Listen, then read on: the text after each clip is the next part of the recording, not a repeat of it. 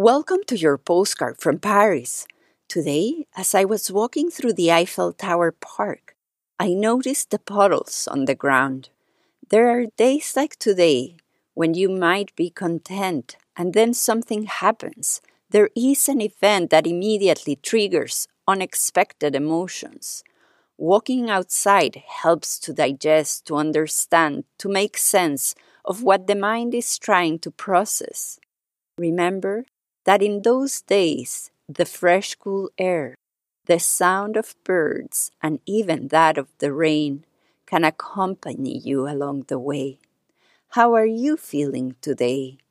I share with you the sounds of Paris as you reflect.